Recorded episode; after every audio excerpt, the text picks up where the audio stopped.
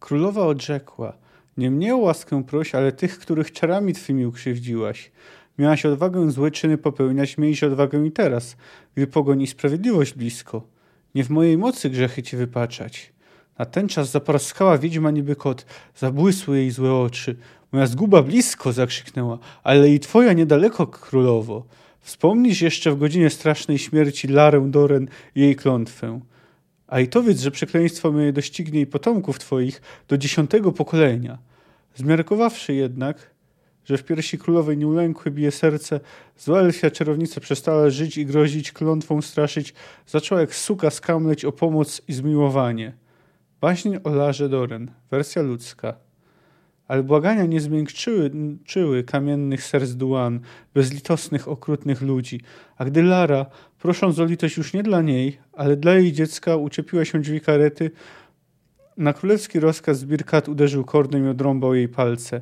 A gdy w nocy mróz luty ścisnął, Lara wydała ostatnie tchnienie na wzgórzu wśród lasów, rodząc córeczkę, którą chroniła resztką tlącego się w niej ciepła, jeszcze ciepła. I choć wokół była noc, zima i śnieżyca, na wzgórzu stała się nagle wiosna i zakwitły kwiaty Feinwet. Do dziś takie kwiaty kwitną tylko w dwóch miejscach. W Dol Blatanna i na wzgórzu, na którym skonała Lara Doren a Epsiadal. Baśń o Larze Doren. Wersja elfia.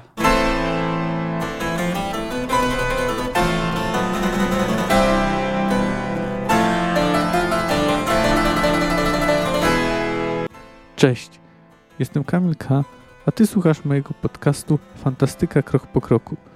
Analizuję w nim rozdział po rozdziale lub opowiadanie po opowiadaniu wybrane książki fantastyczne. Zapraszam.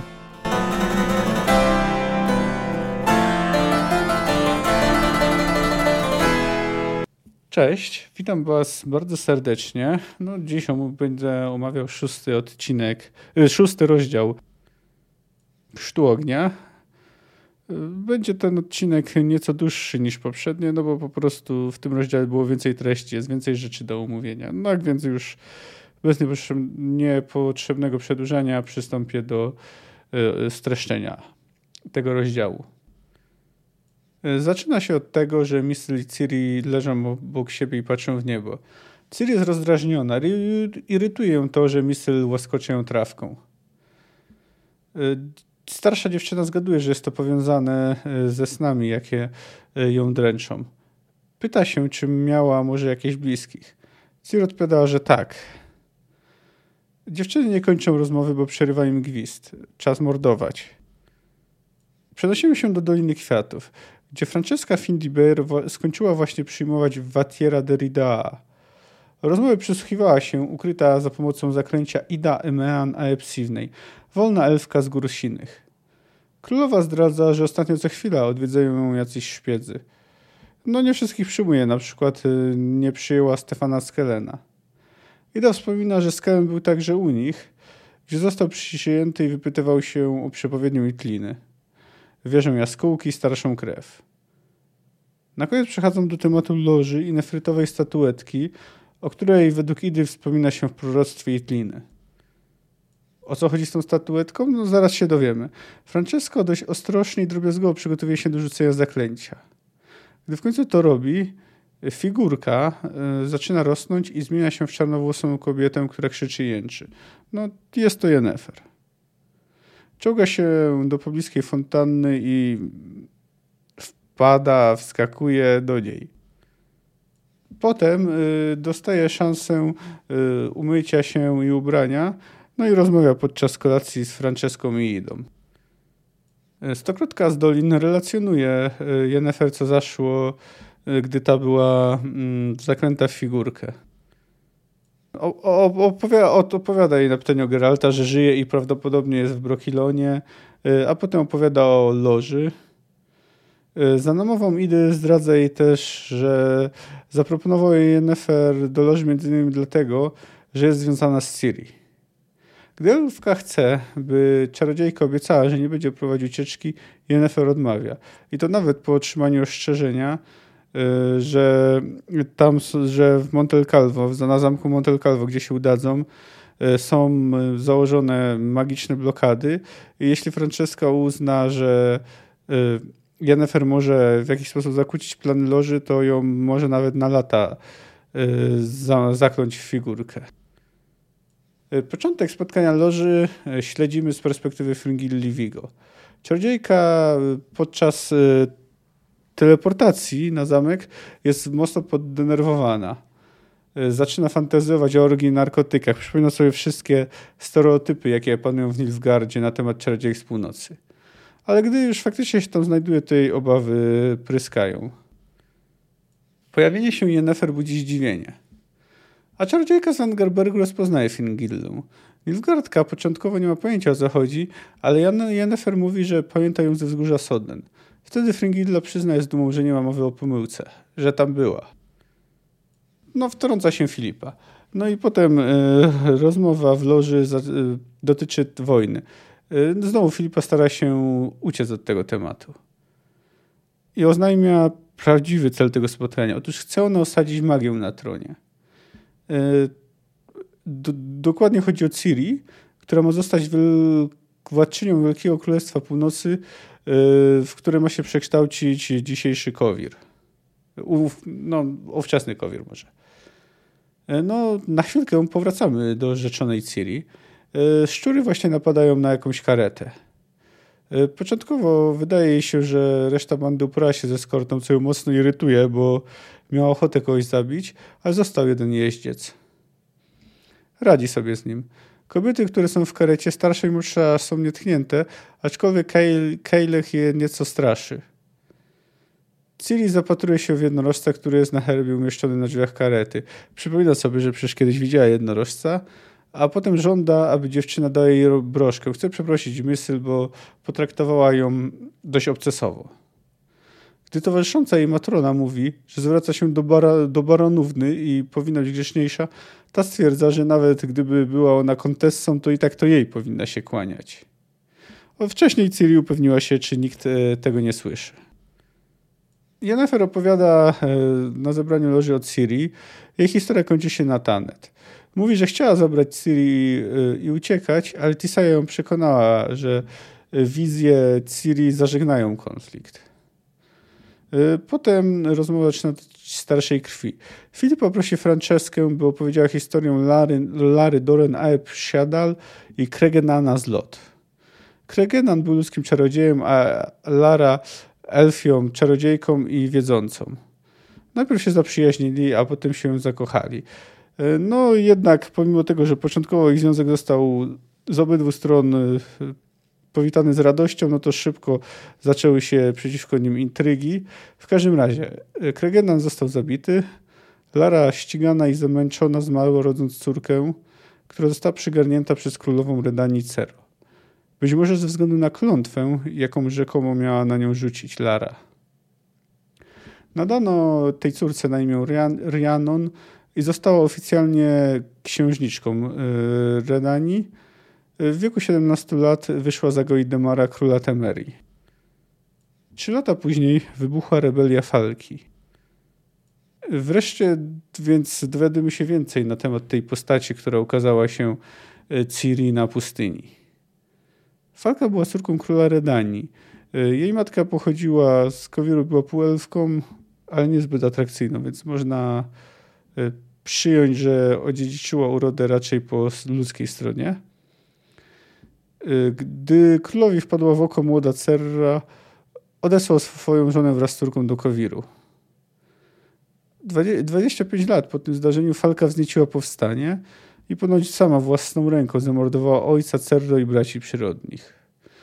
W ogóle rebelia wybuchła na wielką skalę i pomimo początkowo była popierana przez część szlachty, która widziała to jako y, Y, jako że jakby, że Falka walczyła o należne jej prawo, należne jej dziedzictwo, no ale później Falka utraciła nad nią kontrolę i przekształciła się w wielką wojnę, w której brali udział chłopi i, i których generalnie celem było w pewnym momencie już zniszczenie wszystkiego. Y, ciężarna Rianon wpadła w ręce buntowników. Y, Gojdemar w końcu zdobył szturmem zamek, w którym była więziona, ale jego żona nie w pełni rozumiała, co się dzieje. Y, była z nią trójka dzieci. Z przysłuchań ukazało się, że Falka, no, która była podczas rebelii w ciąży, Y, zaszła w pewnym momencie. No, z tego co nie wiadomo, to obdarzała swoich y, dowódców swoimi wdziękami, co powiedzmy umocniało ich lojalność. No i kazała dołożyć swoje dziecko właśnie do dzieci Rhiannon. I nikt, włącznie z Rhiannon, nie wiedział, które jest które. Król wezwał czarodziejów, aby wskazali, aby wskazali właśnie dziecko y, Falki. Zamierza przeprowadzić publicznie jego egzekucję.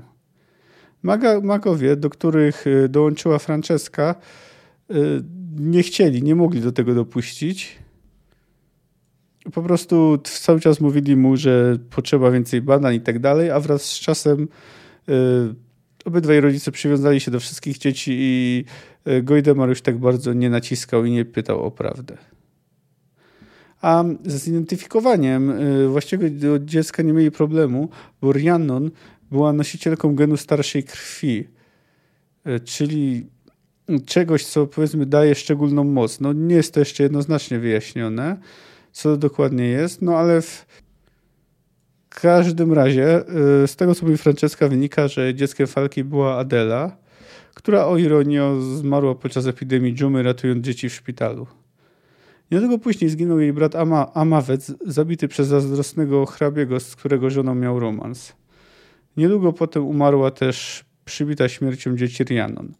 Pozostała tylko jedna e, z trojacz, tak zwanych trojaczków z Hołdborga, bo tak się nazywał zamek, na którym więziono Rhiannon, czyli Fiona. Król Cintry, e, Koram był zainteresowany, aby wyszła za jego syna. E, też Korama swoją drogą. No, ale sam też słyszał o klątwie, i o, ale sam też słyszał o tej sprawie trojaczków i nie chciałby na tron Cintry, y, do rodziny królewskiej Cintry dostała się krew Falki. Magowie zapewnili go Idemara, że Fiona jest jego dzieckiem, ale młodzi spodobali się w sobie nawzajem i do ślubu doszło. I teraz sytuacja nieco się komplikuje. No i bo właśnie ten gen starszej krwi, czy też gen Lary rozdziela się jakby na dwie linie. Francesca tłumaczy to za pomocą owoców. Y, no tam przedstawiając, że czerwone jabłuszko to jest jakby gen Lary, zielone jabłko to jest y, gen utajony, a granat to jest aktywizator. Każdym razie chodzi o to, że na przykład nie udało im się wykryć już y, w pełni genu Lary ufiony, bo był właśnie to gen latentny, ukryty. A natomiast gen u Amaweta był bardzo mocny. Ale to był pseudogen, aktywizator. Zwłaszcza, że prawdziwy genlary, jak zwraca uwagę Asirwar Anahit, może być przekazywany tylko w linii żeńskiej. Adalia, a tutaj trzeba dodać, że Adalia była była prababką Ciri i ona była właśnie z linii Amaweta. Dlatego u niej aktywizator był tak słaby, że prawie niedostrzegalny. Ale gdy ożeniła się z królem Cintry, Dagoradem, w którym z kolei w jego linii był ten gen latentny, no to y, te dwie linie zeszły się znowu i Kalante już miała znowu pełny gen Lary ze wszystkimi zdolnościami. To samo dotyczy Pawetty i Ciri, bo tu wszystko idzie y, w linii żeńskiej. No i gdy Franceska kończy swój wywód y, słowami, że Ciri to jedyna spadkobierczyni genu Lary, to Sheila to podważa sprawia, że inne owoce obecne na stole się unoszą i niszczy y, ładny, wypracowany schemat Franceski, stwierdzając, że przecież mogły się trafić tajemne romanse, małżeństwa, incest i tak dalej. Następuje następnie dyskusja schodzi na to, że to Emir ma Cyrilę w ręku, ale Asir y, oznajmia, że nie, że nie ma jej tam. I Filipa y, już oczywiście to wie, ale cieszy ją to, że Asir zdradziła prawdę. Czarodziejki uznają, że w takim razie musi być u Wilgefortza. Na chwilę przenosimy się do Dijkstry, którego agenci odnaleźli jedną z kryjówek y, czarodzieja. Y, znajduje tam zwłoki dziewczyny, której brzuch został rozcięty i wyciągnięto z niego płód. Jego agenci znajdą też inne trupy. W tym przypadku te dziewczyny nie były ciężarne. Widać ślady po magicznym ogniu. Jedynie w lochach zamku, na którym sądzi wszystko spłonęło. Dijkstra domyśla się, że to dlatego, że to nie sam Wilgefortz odpalił ten ogień, tylko któryś z jego podwładnych, może Ryans. Za żelaznymi drzwiami znajdują ślady po laboratorium, ale znajduje się tam miarę nieruszony blat i dwa krzesła, czy też fotele, na których y, mocowane są uchwyty mające trzymać nogi siedzącej w rozwarciu. I tu warto zwrócić uwagę, że o ile drewniany fotel był używany, to metalowy już nie. Dijkstra domyśla się, że on był szykowany mm, dla kogoś specjalnego. Czarodziejki kontynuują dyskusję. Yy, Ida sugeruje, że Ciri mogła uciec przez Torlara, ale Margarita stwierdza, że jeśli tak, to nie miała szans przeżyć, bo portal był spaczony. No, jak wiemy, jej udało jej się. Sabrina wybucha, nie rozumiejąc, jak to w ogóle jest możliwe, żeby wykry... bo żeby wykryć portal trzeba mieć bardzo duże zdolności. A jakim cudem yy, mógł ktoś taki, coś takiego zrobić? Co w niej takiego jest? To samo pytanie zadaje Stefanowi Skellenowi mężczyzna o imieniu Bonhart.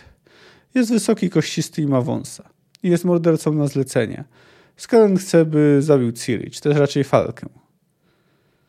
No, Bonhart y, zastanawia się po prostu, bo opowiadają o tym, jak zabito człowieka i to z wyraźnym, jak zabiła człowieka, to mam to z wyraźnym strachem. Bonhart dodaje też, że, ale Skellen mówi, że to jego sprawa, co tam zrobi, tylko chce, żeby jej w ogóle już nie było. Y, Bonhart ma też zlecenie na wszystkich y, szczurów przez, y, dane przez Wernhamgenów i ma im dostarczyć głowy. No i mówi, że to w takim razie dołączy do nich głowę Falki.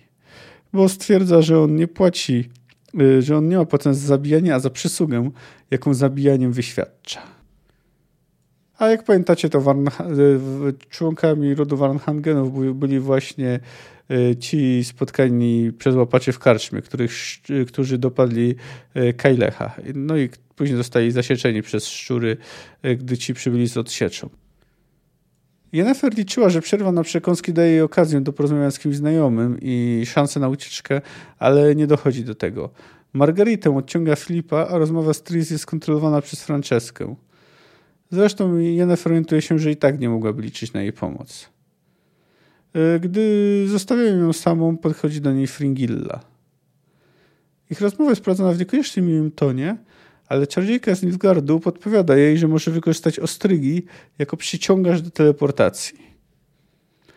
Zniknięcie Jennifer wywołuje spore zamieszanie. Filipa nie ma pojęcia, jak Jennifer udało się złamać blokadę. Asir domyśla się, kto jej pomógł y, czarodziejce z Wengerbergu w ucieczce. Pyta się, dokąd teleportowała się Yennefer. Frigil odpowiada, że nie wie, bo nie wie, z którego wybrzeża pochodzą y, ostrygi, którymi się zajadają. No jest w tym rozdziale dużo treści. Widzicie to już po samym streszczeniu, które być może mogło być nawet jeszcze dłuższe. No ale wydaje mi się, że jednak najważniejsze tematy tu to w nim y, poruszyłem. No więc kluczowy to jest ten gen Lary. Może od niego zacznę. No tutaj na przykład już rzuca się od razu właśnie ten gen, właśnie sama genetyka. No i tu widzimy znowu, że średniowiecze, też, też y, renesans, y, ale chociaż to jest raczej późne średniowiecze, jest tu tylko sztafarzem, pewnym obrazem. Y, że Sapkowski nie stosuje się oczywiście do jego realiów, bo jakby tu mówić o genetyce.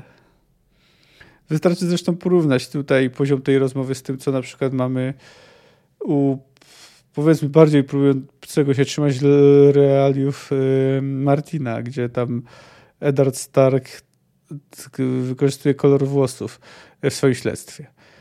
No, w każdym razie to, tutaj mówię, Sapkowski miesza różne motywy, miesza tą pewną to właśnie sztafasz średniowieczny z takimi współczesnymi tematami. Oczywiście tutaj trochę tłumaczy koniunkcja sfery i inne zdarzenia. W każdym razie mnie to e, specjalnie nie razi.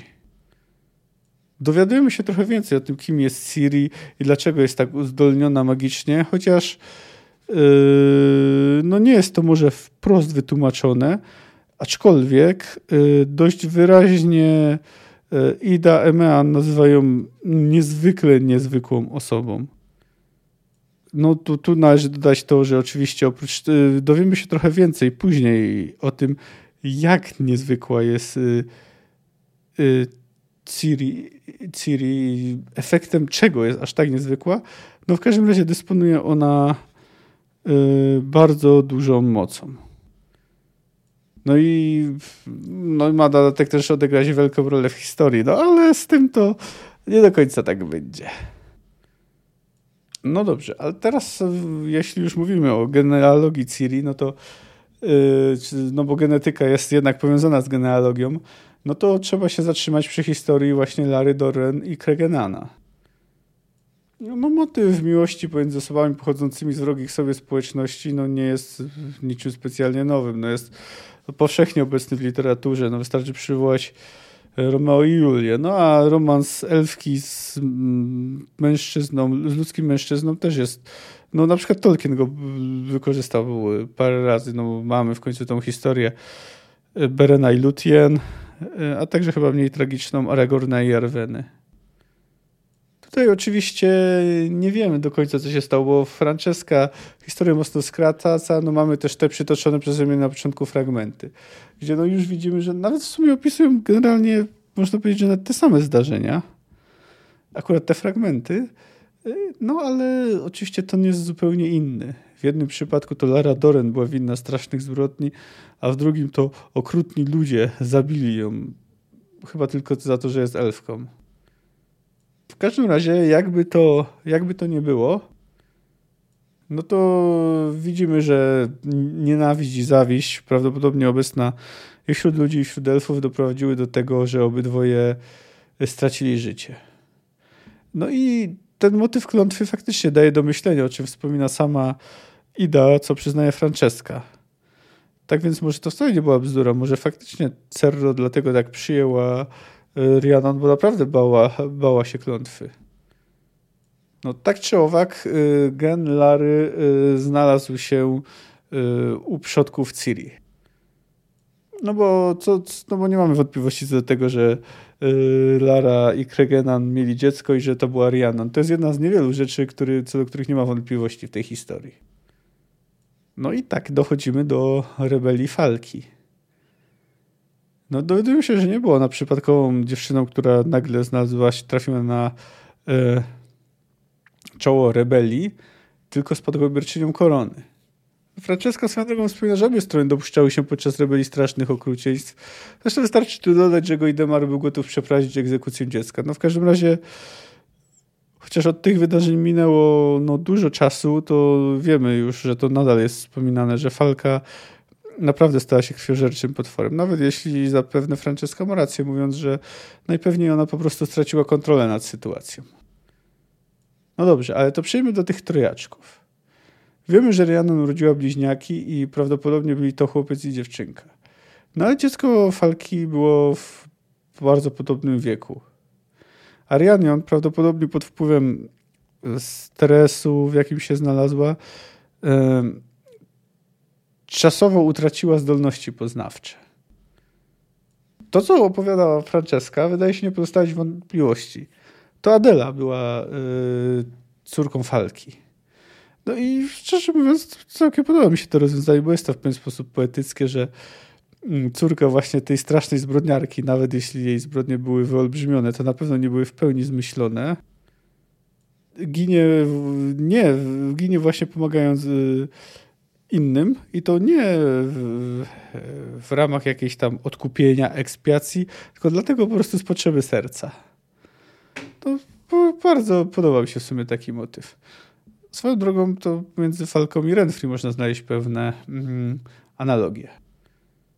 No ale jeszcze jak dodamy do tego, że Ciri na pewno jest nosicielką starszej krwi i później dowiemy się o niej, że elfy mówią, że płynie w niej krew Lary Doren, no to raczej wszystko wskazuje na to, że to właśnie Adela była córką Falki, zwłaszcza, że jest też tak opisana w genealogiach. E, to takim dodatku, który sobie Sapkowski stworzył, aby, aby sobie pomagać podczas, e, podczas pisania. No ale czy mamy jakieś kontrargumenty w tej kwestii? No mamy pewne wątpliwości. No po pierwsze, e, jak pamiętacie, w, w czasie pogardy Kodringer w rozmowie z Fedem powołuje się na jakiś dokument, w którym jest napisane, że to Fiona była córką Falki. I on twierdzi, że wierzy w jego autentyczność. No chyba miał do tego jakieś podstawy, a akurat na tym to on się znał. Zwłaszcza, że też wspomina, jak już jesteśmy przy proroctwie Itliny, to wiemy, że niektóre wersje mówiły o skażonej skalanej krwi. No, to oczywiście to można różnie zinterpretować. W końcu można uznać, że po prostu e, ta czysta krew elfów była skalana przez ludzki kontakt. No, ale można też uznać, że to była po prostu krew strasznej zbrodniarki. No, drugi argument jest taki, że Sila zwraca uwagę, że no, nie wszystko jest pewne. Wprawdzie argument jest taki, że oni wtedy mieli 100 lat wcześniej, mieli gen w zasięgu ręki, a później mogli utracić nad nim kontrolę. No, ale przecież genetyka ogólnie jest skomplikowana. Kto wie, bo tutaj jak już pozwalamy sobie na czyste spekulacje, to na przykład Lara i Kregenan mogli mieć jeszcze jedno dziecko, tylko udało się je gdzieś wcześniej ukryć.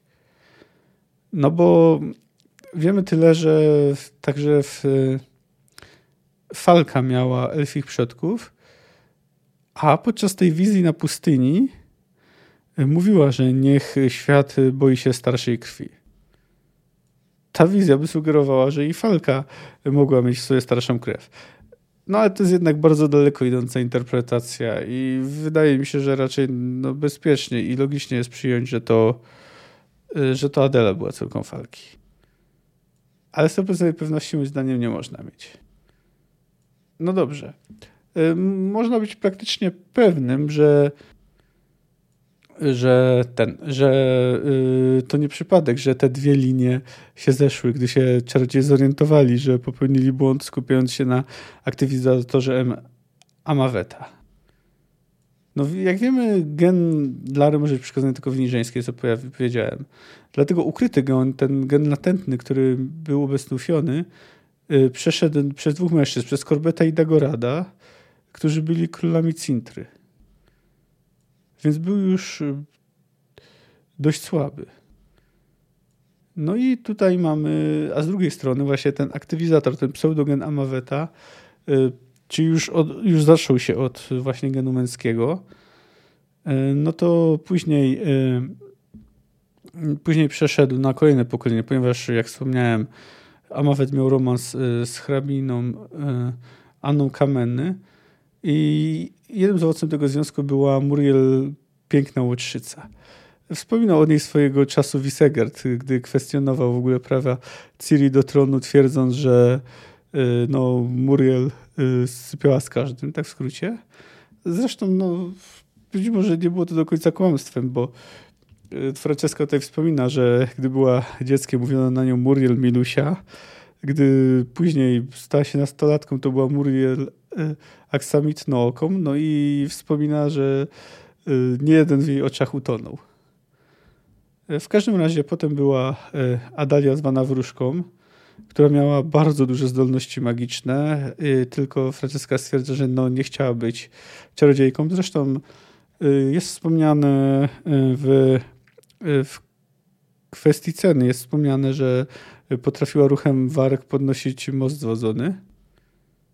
Ale jeśli chodzi o sam generalary, to ten aktywizator był u niej prawie niewyczuwalny, prawie niewykrywalny. No ale zapewne nieprzypadkowo Adalia ożeniła się z Dagoradem y, i te dwie linie połączyły się. No i ten gen odrodził się w Kalante. To był prawie na pewno celowy zabieg y, czarodziejów do czego zaraz przejdziemy, tu chciał jeszcze na moment zatrzymać się przy tym, co mnie trochę dziwi, bo w kontekście właśnie małżeństwa y, Adali i Degorada, i Degorada to wspomina o inceście, o kazirostwie, wspomina y, Margarita. Trochę mnie to dziwi, bo oni jednak byli kuzynami drugiego stopnia, a to nawet w naszym świecie nie jest podstawą, aby unieważnić e, małżeństwo. No jasne, jest to dość bliski stopień pokrewieństwa, ale, ale, ale generalnie nie uznajemy tego za kazirodztwa, więc dziwi mnie to, że z tego powodu może trzeba było daleko szukać męża dla skorzonej incestem Kalante. Tu szczerze mówiąc wydaje mi się to trochę naciągane. No dobrze, a teraz chciałbym zwrócić uwagę na fragment a propos właśnie tego kojarzenia małżeństw i tak dalej, które jest Szczerze mówiąc, on jest dla mnie dość zagadkowy, bo to są myśli Tris. No więc yy, posłuchajcie tego fragmentu. Fringilla, idąc śladem wzroku Tris Merigold, dostrzegła, jak dłonie Yennefer zacisnęły się nagle na rzeźbionych poręczach krzesła. Oto co łączy w tej chwili Jennifer i Franceskę, myślała gorączkowo Tris, wciąż unikając wzroku przyjaciółki. Wyrachowanie, bo wszakże nie obyło się bez kojarzenia w parakiej hodowli. Tak, ich plany względem Ciri i Królewicza z Kowiru, choć z pozoru nie, nieprawdopodobne, są przecież całkiem realne. One już to robiły. Sadzały na tronach kogo chciały, tworzyły związki i dynastie, jakich zapragnęły, jakie były dla nich wygodne. W ruch szły uroki, afrodyzjaki, eliksiry. Królowe i królewny zawierały nagle dziwaczne, często morganatyczne małżeństwa, często wbrew wszystkim planom, zamiarom i umowom. A później tym, które chciały rodzić, a nie powinny, podawano tajemne środki zapobiegające ciąży. Te, które rodzić nie chciały, a trzeba byłoby rodziły, zamiast obiecanych środków otrzymywały placebo, wodę z lukrecją. Stąd te wszystkie nieprawdopodobne koligacje. Kalante, Pawetta i Ciri. Jennefer była w to zaangażowana, a teraz żałuje i ma słuszność. Do licha, jeśli Geralt się o tym dowie, no to dość jednoznacznie twierdzi, że Jennefer była w jakiśkolwiek w jakiś sposób zaangażowana w te manipulacje ludźmi, związkami, małżeństwami. No ale w jaki sposób? No ona nic konkretnego nie mówi. No wiemy, że na pewno nie brała w tym udziału od początku, bo zwyczajnie była za młoda, nie było jej na świecie. Oczywiście ma ona swoje lata, jednak jest o wiele młodsza od Franceski. A, z, a praktycznie z tych, co tam spotykamy, to jest też wymieniony tylko Hen Gedymate, który jak może pamiętacie, zmarł na tak serca na tanet i był już naprawdę wiekowy. Poza tym, z tego co wiemy, to chociaż Jennifer jest opisywana jako ambitna, no i zostaje członkinią Rady, to nie jest jakoś bardzo zaangażowana w politykę. A poza tym jej reakcja raczej wskazuje na to, że była, mm, że dla niej to też były nowe informacje, y, to wszystko, że nie zdawała sobie z tego wszystkiego prawy, y, sprawy. Czy Tris y, coś wie, czy tylko zgaduje? No, na to drugie wskazywałoby na przykład te słowa o Pawetcie. No przecież wiemy, w jaki sposób doszło do ślubu Pawetty. No na pewno no raczej nie brali w tym udziału czarodzieja, przynajmniej nie na jakąś dużą skalę. No więc nie wiemy, no, czy może faktycznie coś z tego zgaduje, a może Sapkowski miał jakiś pomysł, ale później go za zarzucił. No oczywiście Jennifer zastanawia się nad tym, w jaką matnię wplądała Ciri i myśli o tym, jak spojrzy Geraltowi w oczy, ale tu jest dość jasne, że to po prostu dotyczy wydarzeń na Tanet i w ogóle pomysłu wzięcia dziewczyny mm, tak nomen omen obciążonej genetycznie yy, do aretuzy. To wskazywało, że ona właśnie nie zdaje sobie z tego sprawy. Tutaj jeszcze tak yy, ciekawe jest, dlaczego, yy, co, co czym interesują się Watier Derrida i Stefan Skellen. No oczywiście Watiera interesują Kahir Wilgefort, Yennefer i Ryans. Tutaj oczywiście Francesca stosuje wybieg, mówiąc, że no nie wie, gdzie jest Yennefer, ponieważ pytają się o jej o Yennefer, a nie o figurkę.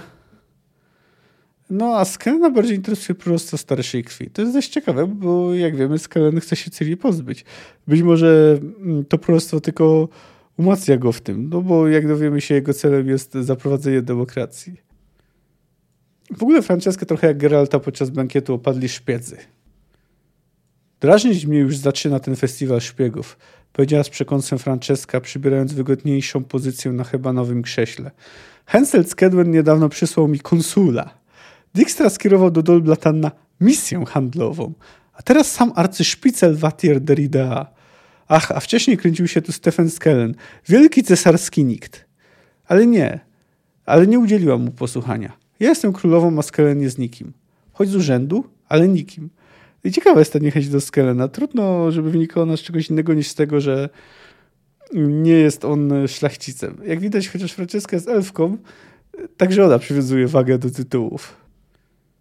No dobrze, a teraz y, trochę o kompresji y, Jennefer. Y, no, Ida twierdzi, że wzmiankę o niej jako statuetce można się doszukać w przyrodniej tliny.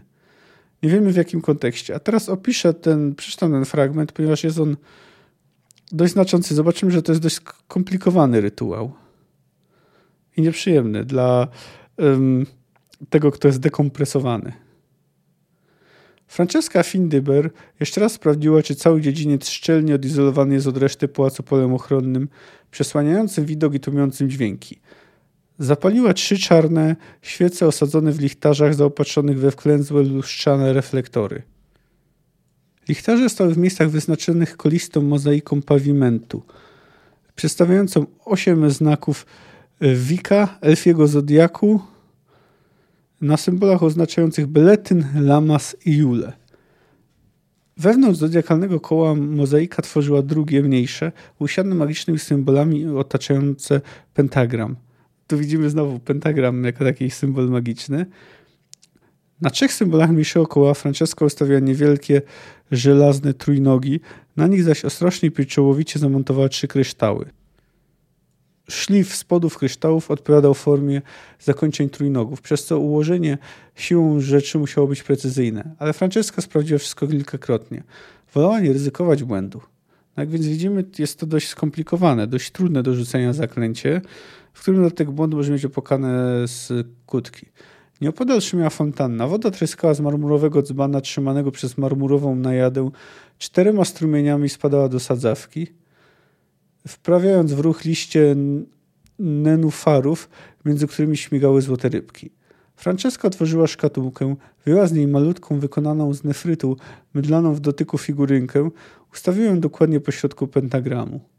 Cofnęła się, jeszcze raz zajrzała do leżącego na stoliku grimoiru, wzięła głęboki wdech, uniosła ręce i wyskandowała zaklęcie. Tu mamy jeszcze, prawda, księgę magiczną. Święce momentalnie zapłonęły jaśniej.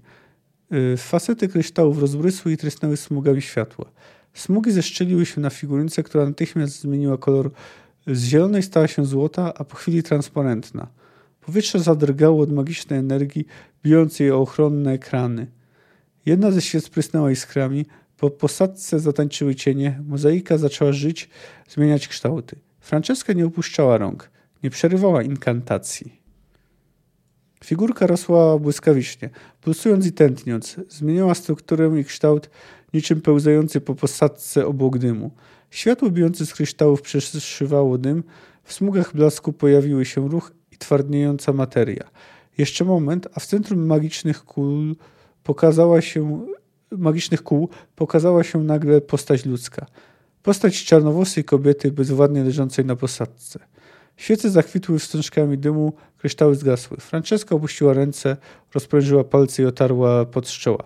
Jak więc widzimy, dla Franceski, która, jak się jest, wydaje, jest wyjątkowo uzdolnioną czarodziejką, bardzo potężną, to także był duży wysiłek. Czyli widzimy, że ta kompresja i dekompresja jest dość skomplikowana. Czarnowłosa kobieta na posadce zwinęła się w kłębek i zaczęła krzyczeć. Jak się nazywasz? spytała dźwięcznie Franceska. Kobieta wyprężyła się, zawyła, przyciskając obie ręce do podbrzusza. Jak się nazywasz? Je, Jenef, Jenefer! A. Czyli jak widzimy, ten proces jest też, oprócz tego, że skomplikowany, też nieprzyjemny.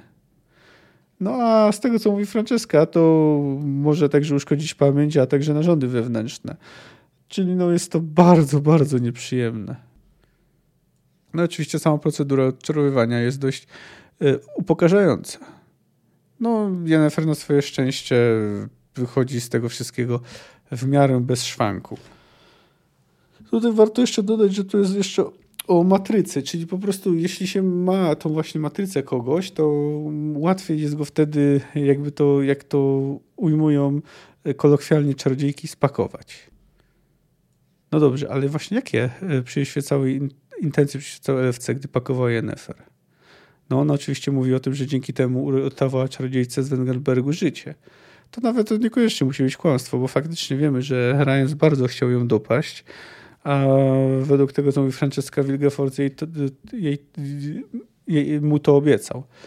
No, mogło tak być, chociaż z drugiej strony nie wiem, czy mieliby okazję to zrealizować. No, nie wiadomo, co by się wydarzyło, gdyby Jennifer nie przyszła tam razem razem y, z Ciri. Swoją drogą nadal nie jest jasne, dlaczego Yennefer musiała tam wrócić na Tanet i zostawić Ciri.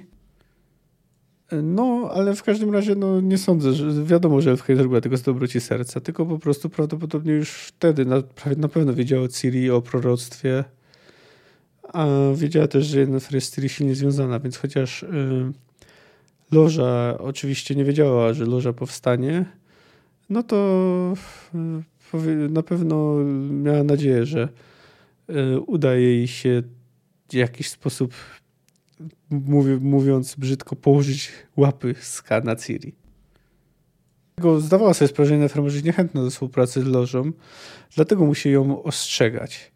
No, ale nie wiem, czy gdyby, nie gdyby Jennifer nie dowiedziała się, że Ciri nie ma w Nilfgaardzie, y, to nie podjęłaby, to podjęłaby tą próbę ucieczki, chociaż prawdopodobnie i tak by to zrobiła.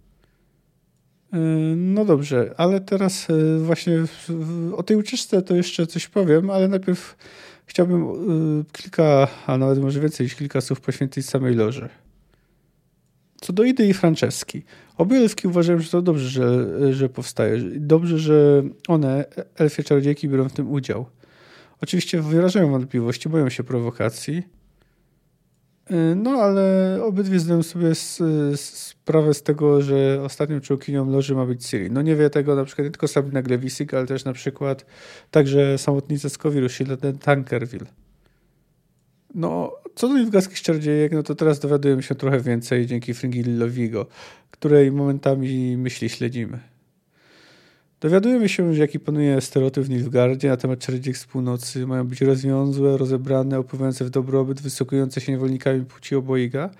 No i tutaj jeszcze warto dodać, że Fringillo wypowiada, wyobraża sobie też umięśnionego, czarnoskórego mężczyznę, który by tam je wachlował i tak dalej. I to znowu znaczy, że najprawdopodobniej to może sugerować, że jednak y, ludzie o ciemnym kolorze skóry są w tym świecie egzotyką. No to jest już drugi tego dowód, oprócz y, tego, gdy Ciri i Fabio zdradzali Tarek, to tam czarnoskóra Leila miała zdradzać sekrety swojego ciała. No dobrze, ale wróćmy do Fringilli. Fringilli oczywiście racjonalna jej część zdaje sobie sprawę, że to bzdury że nieraz sama wyśmiewała adeptów z Nilfgaardu, co ulegali tym stereotypom, ale jakoś sama teraz pod wpływem stresu, zbliżającego się spotkania i niepewności nie potrafi się powstrzymać przed ulegnięciem ich. No i po raz kolejny potwierdzona jest służebna rola, jaką pełnią czarodziejki na cesarskim dworze. Fringilla sama stwierdza, że właśnie są jako dziewki służebne, że same nic nie wiedzą, że de facto nie mają żadnego wpływu na wydarzenia. Dlatego cieszę się, że powstaje loża, bo to daje im szansę na działanie. No i tutaj jeszcze chciałbym zwrócić uwagę na jeszcze jeden fakt. Co Fringilla myśli na temat nilfgaardzkiej inwazji? Fringilla doznawała mieszanych uczuć. Zakładała, że osoby tak wykształcone powinny rozumieć, że cesarstwo niesie na północ kulturę, dobrobyt, porządek i stabilność polityczną. Z drugiej zaś strony nie wiedziała, jak sama reagowałaby, gdyby to do jej domu zbliżały się obce wojska. Cóż, y, no skoro to myśli sama Fringilla, to mamy wstęp do jej myśli, to można uznać, że, że są one szczere. I że ona naprawdę wie, że to cesarstwo, że cesarstwo to właśnie przynosi, a nie y, śmierć, zniszczenie i niewolę. Oczywiście tak imperia nieraz tak działały, uzasadniając swoje, y, swoje właśnie podboje. No i że, y, to niektórzy sprowadzili eksterminację, no tak robiła na przykład Trzecia Rzesza i poniekąd y, w niektórych przypadkach Rzymianie. No ale na przykład przecież było to całe brzemię białego człowieka, o którym y, czy też manifest Destiny Ameryka, Amerykanów, a brzemię białego człowieka to oczywiście byli Brytyjczycy. No widzimy, że Fringilla także temu ulega. I oczywiście też ma poczucie wyższości wobec ludów północy. Dobrze, ale zostawmy tutaj rozważenia, przynajmniej na chwilę o niewygadzkiej czarodziejce, bo jeszcze, jeszcze muszę wrócić do loży. I tutaj mi chodzi... Przytoczę przedługi cytat dotyczący wojny. Filipa Eilhart najwyraźniej miała jednak dość dyskusji o sprawach militarnych. W wyniku wojny nikt nie jest w stanie przewidzieć, powiedziała. Co więcej, przewidywanie takie pozbawione jest sensu. Spójrzmy wreszcie na tę rzecz chłodnym okiem. Po pierwsze, wojna nie jest aż tak wielkim złem. Bardziej obawiałbym się skutków przeludnienia, które na tym etapie rozwoju rolnictwa i przemysłu oznaczałoby totalną klęskę głodu. Po drugie, wojna to kontynuacja polityki władców. Ilu z obecnie rządzących będzie żyło za lat 100? Żaden, to oczywiste. Ile dynastii przetrwa, nie sposób przewidzieć. Dzisiejsze spory terytorialne, dynastyczne, dzisiejsze ambicje i dzisiejsze nadzieje będą za 100 lat prochem i pyłem na kronikach. A jeśli my się nie zabezpieczymy, jeśli damy się wciągnąć w wojnę, z nas też zostanie proch i pył. Jeżeli natomiast spojrzymy nieco ponad sztandary, jeśli zamkniemy uszy na bojowe i patriotyczne okrzyki, przetrwamy. a musimy przetrwać. Musimy, bo ponosimy odpowiedzialność. Nie wobec królów i ich partykularnych, zawężonych do jednego królestwa interesów. My odpowiadamy za świat, za postęp, za zmiany, które postęp niesie. Odpowiadamy za przyszłość. Bardzo takie wzniosłe, pompatyczne słowa. To czarodziejki wezmą na barki cały świat i zaprowadzą go w odpowiednim kierunku. No ale kontynuujmy. Tisaya de Vries ujęłaby to inaczej, powiedziała Francesca Findaber. Jej zawsze chodziło o odpowiedzialność wobec zwykłych, prostych ludzi. Nie w przyszłości, ale tu i teraz. To, to spostrzeżenie, co by nie mówić. Tisaya de Vries nie żyje. Gdyby żyła, byłaby wśród nas. Zapewne, uśmiechnęła się stokrotka z dolin, ale nie myślę, by zgodziła się z teorią o wojnie jako remedium na klęskę głodu i przeludnienia. Zwróćcie uwagę na to ostatnie słowo, szanowne konfraterki. Obradujemy używając języka wspólnego, mającego ułatwić porozumienie, ale dla mnie jest to język obcy. Coraz bardziej obcy. W języku mojej matki nie ma słowa przeludnienie, a słowo przeelfie nie byłoby neologizmem. Nieodżałowanej pamięci Tisaya de Vries przejmowała się losem zwykłych ludzi. Jeśli chodzi o mnie, to nie mniej ważny jest los zwykłych elfów. Chętnie przyklasnęłabym idei wybiegania z myślą w przyszłość i traktowania dnia dzisiejszego jako efemerydy.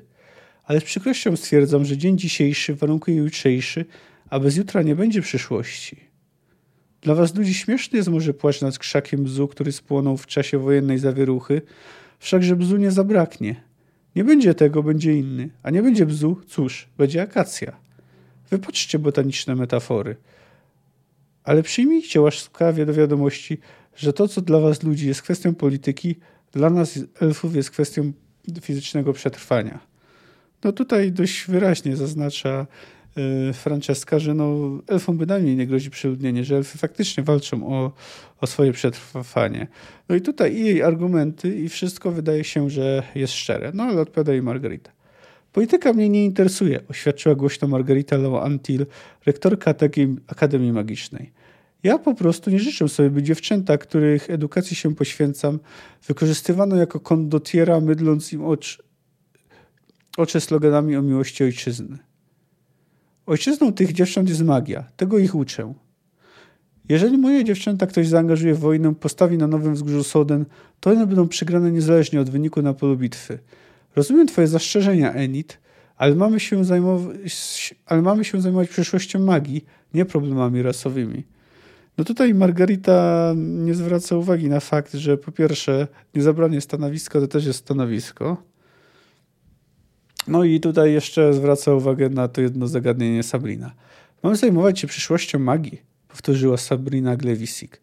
Ale przyszłość magii warunkuje status czarodziejów. Nasz status, nasze znaczenie.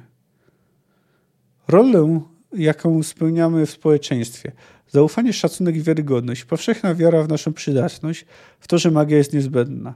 Stojąca przed nami alternatywa zdaje się prosta. Albo utrata statusu i izolacja w wieżach z kości słoniowej, albo służba. Służba nawet na wzgórzach Soden, nawet jako kondotierki. Albo jako służącej dziewki na posyłki? Tris Merigold odrzuciła z ramienia swe piękne włosy. Ze zgiętymi karkami, gotowe do posług na każde kiwnięcie cesarskiego palca? bo wszakże taką rolę przydzieli nam Pax Nilfgaardiana, jeśli powszechnie zaponuje. No tutaj to nawet jest czytelne, więc nawet nie będę y, go tłumaczył, ale no widzimy, no zwracają uwagę na to, że to że czarodzieje na północy i w Nilfgaardzie mają inny status. Jeśli zapanuje, powiedziała z naciskiem Filipa, my nie mamy alternatywy. My musimy służyć, ale magii, nie królom i cesarzom, nie ich dzisiejszej polityce. Nie sprawą rasowej integracji, bo ta również poddana jest dzisiejszym celom politycznym. Nasz konwent, drogie panie, nie po to został powołany, byśmy dopasowywały się do dzisiejszej polityki i codziennych zmian na linii frontu. Nie po to, byśmy gorączkowo szukały rozwiązań adekwatnych do danej sytuacji, zmieniając kolor skóry kameleonim sposobem. Rola naszej loży winna być aktywna i całkiem odwrotna, realizowana wszystkimi dostępnymi nam sposobami. Jeśli dobrze pojmuję, uniosła głową Sheila de Tancarville, namawiasz nas do aktywnego wpływania na bieg wydarzeń. Wszystkimi sposobami. Również bezprawnymi? O jakim prawie mówisz? O tym dla maluczkich? O tym zapisanym w kodeksach, które same opracowywałyśmy i podyktowałyśmy królewskim jurystom? Nas obliguje tylko jedno prawo. Nasze. Ciekawa jest ta zmiana podejścia Filipy. Nawet jeśli przyjmiemy, że nie jest do końca szczera, no bo utrzymuje jeszcze jakieś kontakty z Dijkstrą, chociaż ona jest raczej jej narzędziem. No ale ja, co by nie mówić, niedawno była bardzo zaangażowana. Oczywiście miała zamiar przejąć cało, w całości jakby władzę nad kapitułą. Być może no, ale stwierdziła, że to jest niemożliwe i faktycznie doszła do wniosku, że magii urodzi zagłada, więc, więc reprezentuje to tak. Polityka jest, nie, nie ma znaczenia, a tylko no, liczy się magia. No i to jest w ogóle interesujące, że w zasadzie żadna z magicznych tu nie protestuje. Nawet te uwagi szyli są sceptyczne, ale nie upiera się przy nich. Generalnie wszystkie z nich uważają, że jak najbardziej do, do czarodziejów, czy też raczej do czarodziejek, należy prawo i obowiązek rządzenia innymi. Że mają one prawo decydować za innych i kierować świat ku lepszej przyszłości. Tak samo e, w zasadzie nie wywołuje żadnych protestów stosunek, e, plan Filipy e, co do Ciri. To znaczy zrobienia z niej władczyni Królestwa Północnej. Nikt się nie ma zamiaru jej pytać o zdanie one tutaj tak zadecydują i ta ona gówniara będzie ich słuchać. A jak nie, to tam przygnieś, zmusi się ją do tego. Choćby nawet wykorzystując Yennefer. To jest zresztą taki, już wspominałem o tym, ale warto, bo jeszcze kilka razy wspomnę, bo to jest chyba jeden z najważniejszych elementów tej historii. To znaczy, ciągle ktoś chce pozbawić Syrii autonomii. Ciągle ktoś chce jej zabrać prawo do robienia tego, co chce do decydowania o własnym losie. Ciągle ktoś chce ją zmusić do tego, aby wypełniła własną rolę, aby e, spełniała przepowiednie. No tutaj właśnie, to już kiedyś chyba też o tym mówiłem, że e, właśnie ta przepowiednia u Sapkowskiego nie pełnią takiej roli jak Fatum w greckich dramatach. Tam po prostu cokolwiek by ludzie nie zrobili, nie dało się tego uniknąć. Natomiast tu jest inaczej. Tu Ciri może aktywnie odrzucić te przepowiednie tak jak dziecko niespodzianki, dziecko niespodzianka może odrzucić yy, yy, związek, jaki łączy je z drugim człowiekiem, z tym, który wymógł to, to przyrzeczenie. Zresztą no, Ciri aktywnie odrzuci yy, tą przepowiednię, nie wypełni swojej roli, którą według Idy przecież miała, musiała wypełnić. No dobrze, takich bardzo istotnych rzeczy zostało jeszcze do omówienia ucieczka Yennefer. W ogóle rozmowa jej Fringilli jest moim zdaniem chyba najlepiej napisanym fragmentem tego świetnego rozdziału. Wymieniam złośliwości, a przynajmniej robi to czarodziejka z Nilfgaardu, ale w takim tonie, w którym trochę pobrzmiewa uprzej uprzejmość nawet. I chyba nawet trochę współczucie. Odwróciła się. Frigilla Wigu uśmiechnęła się lekko, patrząc na krótki nóż trzymany przez nią w zaciśniętej dłoni. Widzę i czuję, powiedziała, że wolałabyś otworzyć mnie, miasto ostrygi. Wciąż nieprzyjaźń? Loża, odrzekła chłodno Jennefer, wymaga wzajemnej lojalności. Przyjaźń nie jest obowiązkowa. Nie jest i nie powinna być. Nilfgaardzka czarodziejka rozejrzała się po sali. Przyjaźń albo powstaje w wyniku długotrwałego procesu, albo jest spontaniczna. Podobnie jest nieprzyjaźnią. Jennefer tworzyła ostrygę i połknęła zawartość razem z morską wodą. Czasem widzisz kogoś przez ułamek sekundy, tuż przed tym, zanim cię oślepią i już nie lubisz. Och, sprawa z nieprzyjaźnią jest znacznie bardziej skomplikowana, zmrużyła oczy Fringilla. Dajmy na to. Ktoś, kogo w ogóle nie rozpoznajesz na szczycie wzgórza, rozwala na strzępy twojego przyjaciela na twoich oczach. W ogóle ich nie widzisz i nie znasz, a nie lubisz. Bywa tak, wzruszyła ramionami Yennefer. Los płata różne figle. Los, powiedziała cicho Fringilla, jest faktycznie nieobliczalny jak istotne dziecko. Przyjaciele niekiedy odwracają się plecami, a z nieprzyjaciół jest pożytek. Można dla przykładu porozmawiać z nimi w cztery oczy. Nikt nie próbuje przeszkodzić, nie przerywa, nie podsłuchuje, wszyscy myślą, o czym mogą rozmawiać te dwie nieprzyjaciółki? O niczym istotnym. O, odprawią sobie różne banały, wbijając od czasu do czasu szpile. No, niby tak jest, prawda? Tak pozornie wygląda ta rozmowa. No, ale jednak y, Fringilla szybko przychodzi do rzeczy, chociaż tutaj warto zaznaczyć, że Y, być może było tak, że faktycznie Yennefer załatwił jakiegoś przyjaciela Fringilli. No, a teraz dalszy ciąg tej rozmowy. Bądź łaskawa użyczyć mi noża. Do ostrygi. Wasze ostrygi są wyśmienite. U nas na południu niełatwo takie dostać. Zwłaszcza teraz w warunkach blokady wojennej. Blokada to rzecz bardzo niedobra, prawda? Jennefer chrząknęła cicho.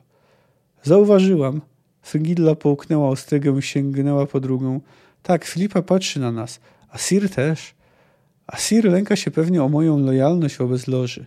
Zagrożoną lojalność. Ona gotowa pomyśleć, że ulegnę współczuciu. Hmm. Kochany mężczyzna zmasakrowany. Dziewczyna traktowana jak córka zniknęła. Może jest uwięziona. Może grozi jej śmierć. A może tylko y, to, że będzie wykorzystana jako karta w szulerskiej grze. Słowo daję, ja nie wytrzymałabym. Uciekłabym stąd natychmiast. Proszę, weź nóż. Dość już tych ostryg. Muszę dbać o linię. Blokada, jak dopiero co raczyłaś zauważyć, szepnęła Jennefer, patrząc w zielone oczy nilfgaardzkiej czarodziejki, to rzecz bardzo niedobra, wręcz wredna. Nie pozwala na zrobienie tego, na co ma się ochotę. Blokadę można pokonać, jeśli się ma środki. Ja ich nie mam. Liczysz na to, że ci je dam? Nilfgaardka przyjrzała się kostropatej skorupce ostrygi, którą wciąż trzymała w dłoni. O, to nie wchodzi w grę. Jestem lojalna wobec loży, a loża, to oczywiste, nie życzę sobie, byś śpieszyła na rutynę kochanym osobom. Ponadto jestem twoją nieprzyjaciółką. Jak mogłeś o tym zapomnieć, Jennefer? W samej rzeczy. Jak mogłam? Przyjaciółkę, powiedziała cicho Fringilla, ostrzegłabym, że nawet mając komponenty do zaklęć teleportacyjnych, nie zdoła niepostrzeżenie złamać blokady. Taka operacja wymaga czasu i zbyt rzuca się w oczy. Lepszy nieco jest jakiś niepozorny, żywiołowy przyciągacz. Powtarzam, nieco.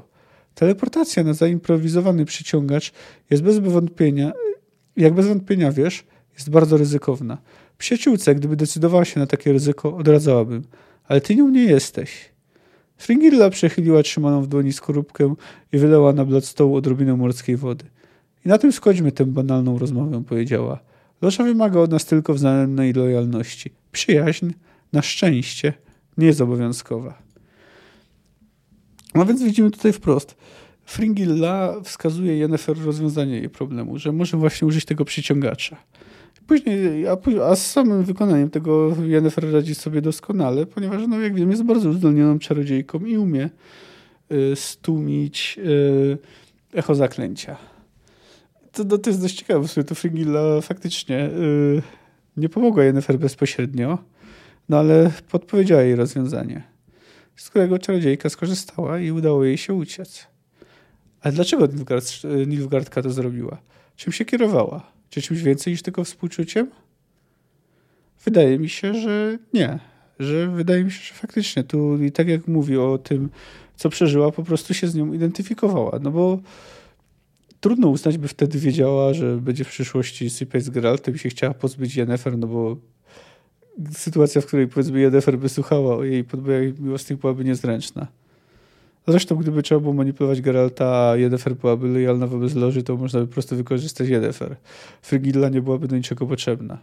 Nie wydaje się też, żeby kierował się interesem cesarstwa albo liczyła na to, że Jennifer szybciej odnajdzie Ciri. Wydaje się, że faktycznie um, pomimo faktycznie nieprzyjaźni, jaka między nimi panuje, Fringilla wykazała się współczucie, wykazała się ludzkimi uczuciami. Można nawet powiedzieć, że zachowała się uczciwiej i lepiej niż Tris Merigold, która przecież niby jest przyjaciółką yy, Yennefer, chociaż w sobie tego nie widzimy. No właśnie, bo, bo właśnie Tris unika spojrzenia Yennefer. Zresztą Yennefer się orientuje, że tak gdyby rozmawiał cztery oczy, to Tris jest pełni lojalna wobec Loży. Nie pomogłaby jej. I to nawet pomimo temu, że wciąż nie może zapomnieć Geralta. No ale jest przekonana, że on jest yy, w Brokilonie w miarę bezpieczny. Swoją drogą yy, Tris przy, nawiązała też przyjazne relacje z Fringillą. Na razie przyjazne. No to tak zbliżamy się do końca. No to co do Ciri. No, zaczyna być coraz bardziej sfrustrowana swoim życiem wśród szczurów to wszystko jest mocno powierzchowne, pobieżne, ale z drugiej strony nie chce być sama. No i cały czas czuje żal, czuje się opuszczona, że wie, że miała jakieś bliskich, którzy odnaleźliby ją na końcu świata, gdyby, gdyby chcieli, albo gdyby żyli. No bo bierze też pod uwagę, że po prostu Yennefer i Geralt nie żyją. nie wie, że obydwoje śpieszą jej na ratunek. I na dodatek tu ta scena brutalności, tu Misl na to zwrócił uwagę. Ciri coraz bardziej się w niej pogrąża. No, jest na bardzo złej drodze. Spotkamy też Bonharta, który później okaże się, że jednym z najbardziej najgroźniejszych antagonistów. Generalnie fragment, gdy on będzie przy Ciri, będą chyba najcięższymi w lekturze fragmentami książki, w tym sensie, że no, trudno będzie z nich czerpać przyjemność. No, ale tutaj to na razie widzimy go tylko jako zabójcę na zlecenie, który potrafi zmrozić całym spojrzeniem. No, dowiadujemy się też, że Stephen Skellen bardzo chce zgładzić Ciri. No, mamy jeszcze Wilgefortza, który staje się coraz bardziej monstrualny. No, morderstwo, eksperymentowanie na dziewczynach, jakieś stosy kości w studniach. No i to są nawet wysoko urodzone, bo jedną z nich Dijkstra identyfikuje. Jeszcze z tego fragmentu pamiętam to, że Dijkstra najpierw widząc jak agent y, wypada prawie mdlejąc, yy, widząc co robił Wilgefortz, stwierdza, że trzeba będzie deligacika odesłać do pracy biurowej, ale gdy sam widzi co się stało, to zmienia zdanie. Sam ledwo, samemu ledwo udaje mu się utrzymać kontrolę. No jeszcze bym chciał zwrócić uwagę na takie drobiazgi, jak to, że Francesca wspomina, że jej ojciec wyrzekł się jej, chociaż był wiedzącym. No, no i dzięki temu pewnie wiedział, że to jest gen, gen, gen starszej krwi. Nie wiemy, dlaczego ten ojciec się jej wyrzekł, no ale wiemy, że to zrobił. No i jeszcze taka ciekawostka, ponieważ jeszcze Yennefer, jak wiecie, ma tą swoją gwiazdę. Tam Ciri w Krwi Elfów zauważyła, że zbudowana jest takich kamyczków, które pulsują. A Franceska mówi, że potrzebuje jej stabilnej psychicznie, czyli ta gwiazda nie tylko może zostać na przykład wykorzystana do tego, żeby tłumić zaklęcia, ale także w jakiś, jest w jakiś sposób powiązana z psychiką Yennefer. Ciekawe, czy inne czarodziejki mają takie jakby to powiedzieć e, artefakty przy sobie. No dobrze, to by było chyba tyle. Ogólnie to bardzo ciekawy rozdział, no i, i jak widzicie, jest ten odcinek dzięki temu potrwał trochę dłużej. Jest dobrze napisany, mamy i wyjaśnienie niektórych rzeczy, i wprowadzenie nowych intryg, taką można powiedzieć budowę historii. No więc e, oceniam go e, bardzo, e, bardzo wysoko. No i bardzo się cieszę, że w końcu spotykamy Yennefer, no a jej ucieczka to jest doskonałe zakończenie rozdziału. No za tydzień będzie, będę omawiał ostatni rozdział Chrztu Ognia, gdzie no między innymi Geralt weźmie udział w wojnie. W bitwie. No ale ta bitwa będzie elementem przecież wojny. I zostanie pasowany na rycerza. No, podcast możecie znaleźć na Spotify, e, Apple Podcast, SoundCloudzie, YouTubie. No, jeśli chcecie tam się ze mną jakoś skontaktować, macie jakieś uwagi, propozycje, opinie, to możecie no, napisać do mnie na Twitterze, Instagramie, napisać na maila pod adres kamil.fantastyka.com no, ewentualnie możecie to skomentować no, na YouTubie przykładowo. Tak czy owak, prawdopodobnie usłyszymy się za tydzień. Cześć.